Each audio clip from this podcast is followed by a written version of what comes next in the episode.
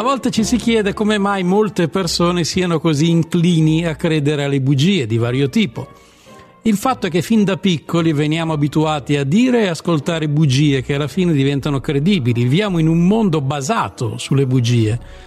Tutti fin da piccoli siamo indotti a mentire, li si abitua fin dai primi anni, quando qualcuno fa la stupida domanda, ancora qualcuno lo fa, vuoi più bene a mamma o a papà? E lo scopo finale di questa domanda non è una risposta sincera, ma al contrario, cominciare a fare in modo che il bimbo rispondendo dica voglio bene nello stesso modo tutte e due. La risposta bugiarda causerà sorrisi in tutti i familiari e il bimbo, gratificato da quegli sguardi, si avvierà verso il mondo della menzogna che lo accompagnerà poi per tutta la vita. Tutti mentiamo, anche davanti all'altare per chi si sposa, promettendo fedeltà nella buona e cattiva cattiva sorte, ben sapendo invece che quasi sempre appena ci sono problemi la scelta più praticata è quella della separazione, del divorzio.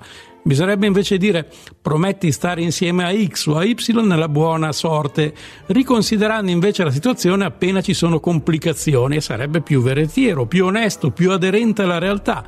Anche i preti in quel momento sanno benissimo che i novelli sposi stanno mentendo, invece vanno avanti come se niente fosse, legittimando il tutto con testimoni convocati davanti a Dio, il PIL, la crescita del prodotto interno lordo si regge quotidianamente su bugie, quando nella pubblicità non si fa altro che mentire, ad esempio mostrando cibi che quasi mai sono quelli veri, ma ricostruiti in studio con amidi, coloranti, resine e quant'altro per invogliarci all'acquisto, tutto falso, tutto bugiardo.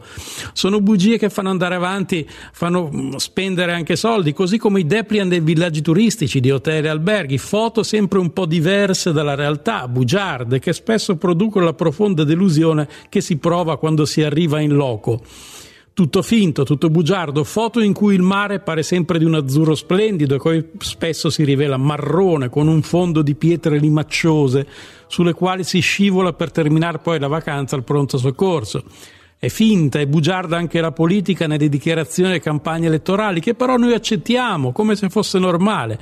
Quante volte abbiamo sentito la favola dell'abolizione delle accise sulla benzina, eppure ogni volta ci crediamo, e qualche voto viene magari dato anche sulla base di quel presupposto irrealizzabile, bugie continue su tutto.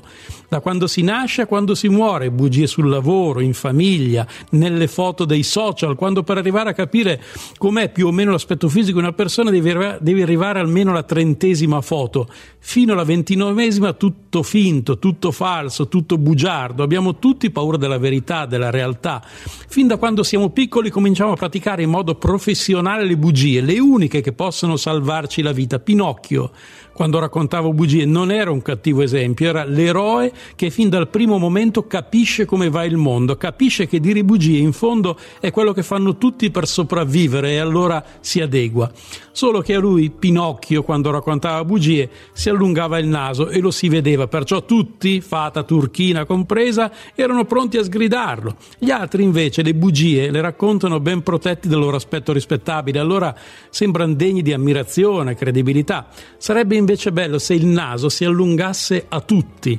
Non avremmo forse potuto mettere le mascherine durante il Covid, che calzare sarebbe stato impossibile per il naso lunghissimo, probabilmente avremmo vissuto in un mondo più onesto, tutti con i nostri nasi lunghi, lunghissimi, enormi.